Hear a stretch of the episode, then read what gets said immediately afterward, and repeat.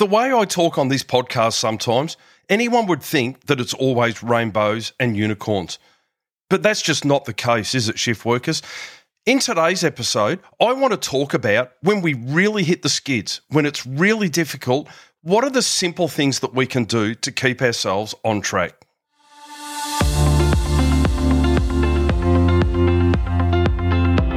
Shift work can be brutal, but it doesn't have to be. Welcome to A Healthy Shift. My name is Roger Sutherland, certified nutritionist, veteran law enforcement officer, and 24 7 shift worker for almost four decades. Through this podcast, I aim to educate shift workers using evidence based methods to not only survive the rigours of shift work, but thrive. My goal is to empower shift workers to improve their health and well-being so they have more energy to do the things they love. Enjoy today's show. And welcome back to a Healthy Shift podcast, where I uncover evidence based strategies to help shift workers to thrive and not just survive. I'm your host, Roger Sutherland, a veteran shift worker of almost four decades and an evidence based nutritionist. And I'm absolutely thrilled to be personally welcoming you to this episode of the show. And thank you for listening. Today, for me, wow, what a week. Now, I want to, I'm doing this episode today because I've had the week from hell this week. It's been very, very difficult. And what it's done is it's made me stop and reflect that it's not always um, unicorns and rainbows, is it? It's a, it can be very, very tough. And, you know, I coach shift workers that are in a really, really difficult positions and are having real struggles. And I coach them through situations with things and maybe it's time that I just shared just a few of my little strategies as well with what is there that we can actually do to help us to just get through it. Now, what are we talking about? What I'm actually talking about here is high stress, which brings poor sleep. Now, we can be doing rotations that are killing us, plenty of overtime, really, really working under pressure. And shift workers, you know, that that's what it's like at the moment in many, many organisations, um, particularly in frontline health and emergency services. They are working really, really hard and it's difficult. And I've got your back because today I actually want to talk about that as difficult as those situations can be and how we're going, just some simple things that we can do or that we can understand that will help us to actually keep on going and get through these things that will make a massive difference to how you come through it and come out the other side. I think one of the most important things, without any doubt whatsoever, when we have poor high stress, we end up with poor sleep. Stress is impacting on sleep. Now, sleep obviously is my number one pillar. Anyone follows me knows that it's always all about sleep and getting the maximum amount of restorative sleep we can because of the processes that occur when we do. But when we don't get that sleep, it actually throws two massive hormones in our body completely out of balance, and that is ghrelin and leptin. And today, I just want to explain to you the role that those two hormones play so that you can recognize and understand because recognizing and understanding is literally what makes a massive difference to our comprehension of where we're at and what we're doing. And we can actually manage it really well from there. So let's use the first one. Now, the first one is ghrelin. Now, ghrelin is actually known as our hunger hormone. It is produced primarily in our stomach, and there's also small amounts that are produced in our brain, small intestine, and also our pancreas. Now, when ghrelin is elevated, we seem to be hungry all the time. All the time, don't we? Have you ever noticed that when you go out late at night or you have a late night and then you've got to get up early, that when you go to work, one of the first things that actually happens is you are starving hungry. You just can't stop eating. And what do you crave? Highly palatable carbohydrates and fats. You will eat anything that you can get your hands on. It's generally less than nutritious food, but you are still always hungry because those foods are not what actually satiates us. And that is a massive problem. So when we have poor sleep, ghrelin, which comes from our stomach, is elevated. So I want you just to keep that in mind just for a second. Now, the other hormone that balances out with ghrelin is known as leptin. Now, leptin is known as our personal trainer. Its main role is to regulate our fat storage and how many calories you eat and how many you burn. So, it is a hormone that is released by, believe it or not, our adipose tissue, which is our body fat. Now, it makes sense when you think about it because leptin is what helps us to maintain our normal body weight by giving us the sensation that we are satiated, or in common language, that we're full. Now, it's most important that we acknowledge both of these because when they're out of whack, it then causes us to want to eat and it's tricking us into thinking that we absolutely need to eat. Now, these are just hormones. They've got no power over you, although you think they do. So the next time that you are seriously tired, seriously fatigued, and you think, oh my God, why am I so goddamn hungry? I'm really, really hungry and I cannot fill myself up. I want you to keep in mind ghrelin. That's what it is. It's just a hormonal imbalance in your body at that time, which has come about due to chronic fatigue right? And lack of satiation. So keep that in mind. Now, shift workers, you'll be able to relate to this. Those of you that do night shift, how hungry are we around 3 to 6 a.m.? You'd eat anything in sight, and that is low leptin and high ghrelin. And what do we crave? Of course, highly palatable carbs and fats. There is no doubt that that is one of the biggest problems. Now, during the week, I've had a, some real struggles, and mentally, it's been a very, very taxing and very draining week. But what I have done is I have focused on the main pillars as much as I can. I had a few nights where I had very, very little sleep. I tossed and turned, and it was stress that was doing it. And even myself, who will tell you this is what you do. Yep, no worries at all. This is what you do. Yep, this is what you do as well. Yep, everything's um, rainbows and unicorns.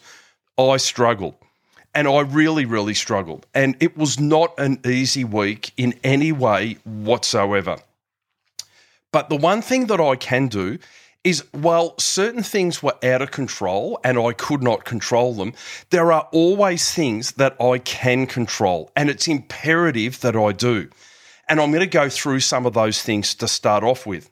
Now, the first one one of the most important things that we need to do is even though I haven't slept or slept well, it is still goddamn daytime in the morning. So I get up and I get that light early. Sky before screen. What's the point in having a body that you haven't slept because of stress and opening your phone up only to be more stressed by whatever you see or read or look at or anything like that on your mobile phone? So, what I did do was I focused on getting early light. Now, it's getting lighter earlier for us now anyway. So, what I tended to do was I tended to actually just open the blind. And even though I went back to bed and lay there and looked out of the window, I didn't touch my mobile phone. And I just looked out of there and I just did some breathing exercises and I set my intentions for the day. This is what I'm going to do. This is how I'm going to achieve it. This is what I've got on. And this is how I'm going to approach every single thing. I set my intentions. I'm going to get light. I'm going to get up. I'm going to go and get hydrated. I'm going to get some caffeine in. That'll make me feel better. It always makes us feel better. Don't worry about that. That's the use of caffeine. Then I'm going to go for a walk and I'm going to go to the gym and get those things in. These are my non negotiables, really important. And to fuel that, to make sure that I got my right foods in at the right times during the day. Now, we've got to remember if you feel like, oh, I've had a bad night of sleep and I'm stressed, and you decide to roll over and go back to sleep and you sleep half the day away and pull the doona back up over your head and keep doing that, all you're doing is desynchronizing your circadian rhythm even further. And the more desynchronized it is, the more it impacts on your mental health. And I can promise you that that is well researched. A desynchronized circadian rhythm actually impacts on mental health. But here's the other clincher Your mental health actually desynchronizes your circadian rhythm as well because you will be completely out of sync with day and night. Hence the reason why you have a lot of mental health problems. Um, people who are wandering around at night because they're desynchronized circadian rhythm. So, what we need to do is we need to make sure that we're getting that early light and resynchronizing our circadian rhythm and telling it where it's at in time and day. Now, no matter how tired you are, no matter where you're actually at, you need to get up and you need to get that light and get that movement and hit your three Zeitgebers that tell your circadian rhythm where it's at in time and space. Remember, if you've had a poor night of sleep, the best way to get the next best night of sleep is to get up early on that day and get that early light, reset your circadian rhythm, get that movement to keep it going, and the nutrition timing around breakfast, lunch, and dinner time as well. And make sure that the food that you're actually eating is highly nutritious. Even when you come home highly stressed and exhausted, you've got to have simple foods in the cupboard that are ready to go. Now, I had I had massive issues, but geez, it's not hard to pull a chicken breast out of the fridge, grill a chicken breast while you're steaming some vegetables, or those nearly every second person's got an air fryer these days. You can chop up potato and carrot, and you can put that in there, uh, carrot, pumpkin, put that in the air fryer. You can cook up a chicken breast, um, bake up a, a, tomato, put that on it, and you can get some green veg, which you've got in your crisper as well. There's no reason why you can't do that. And doing that actually is going to fuel you better. Highly nutritious food is going to help you a lot more than thinking, oh, I can't be buggered tonight, so I'm just going to order Uber Eats in and eating highly processed, sugary foods that are going to cause you all sorts of problems and make you feel worse. So the idea is to stay on track when you can control what you can control. The work, the overtime, everything else that's going on around it, those additional shifts, the wearing down, having to run the family around, etc., etc., they are things that are out of our control. But it's okay to say no to certain things and control what you can control. But I'm going to tell you one thing, and I'll tell you this quite categorically so that you have it very clearly in your head. And that is that if you lounge around and stay inside and try to tell yourself, oh, I'm self caring for myself, you're actually sabotaging yourself. Now, as you go through the day, if you find yourself getting really quite tired, like really tired and really pressured, set your alarm for 25 minutes and have a nap to release the sleep pressure. That won't impact on your sleep. Don't go to bed, take your teddy bear, pull your doona up round your neck, and go to sleep in the darkness with your face mask and earbuds on and sleep for three hours. Because all you're doing is causing more confusion for your circadian rhythm, and it's going to cause you massive conflict in your inside your head. What you're seeing is not right. You'll you will have slept and removed all the sleep pressure, and then it comes time to go to bed at night. Oh, I can't sleep. Of course you can't. Get 25, 20 to 25 minutes sleep as a nap, just take the sleep pressure out and continue on. And then what you can do is you can then get back to bed at a normal time, or it might just get you through the next shift. 20 to 25 minutes as a power nap is absolutely optimal. It's ideal. All right. So we've got light early. We get movement. We go for a walk in the fresh air. Hydration is another one that's super important. It's one of the things that we really forget when we are fatigued, but one of the most important things is to make sure that you're getting higher than normal hydration. Your digestive tract is stressed. It is also desynchronized and dysregulated. It's having all sorts of problems. And the more water that you put through it, the easier that your uh, digestive tract will actually run. Light, movement, hydration Nutrition. Nutrition is something that you must make sure that you eat at the normal breakfast, normal lunch, normal dinner time. And if you are a snacker, between those, have a snack as well. The reason why we do that is because nutrition is also a trigger for our circadian rhythm to tell us where it's at in time and space. Now, I've covered those, but the one main thing that I haven't covered is the most important one, and that is the stress. Just remember one thing that I've been I've taught myself over the years of late.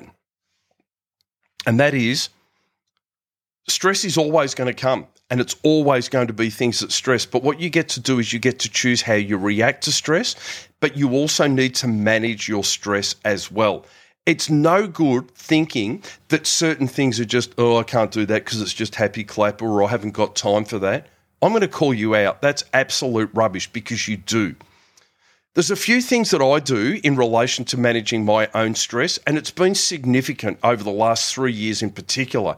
But the one things that one thing that I know that I can absolutely do was I took myself off to learn a meditation practice. And the meditation practice has made a massive difference to me in my life all round. And it does. And anybody out there that is a good med- has a good meditation practice will totally understand the difference that it makes when you learn to meditate and be present in the moment.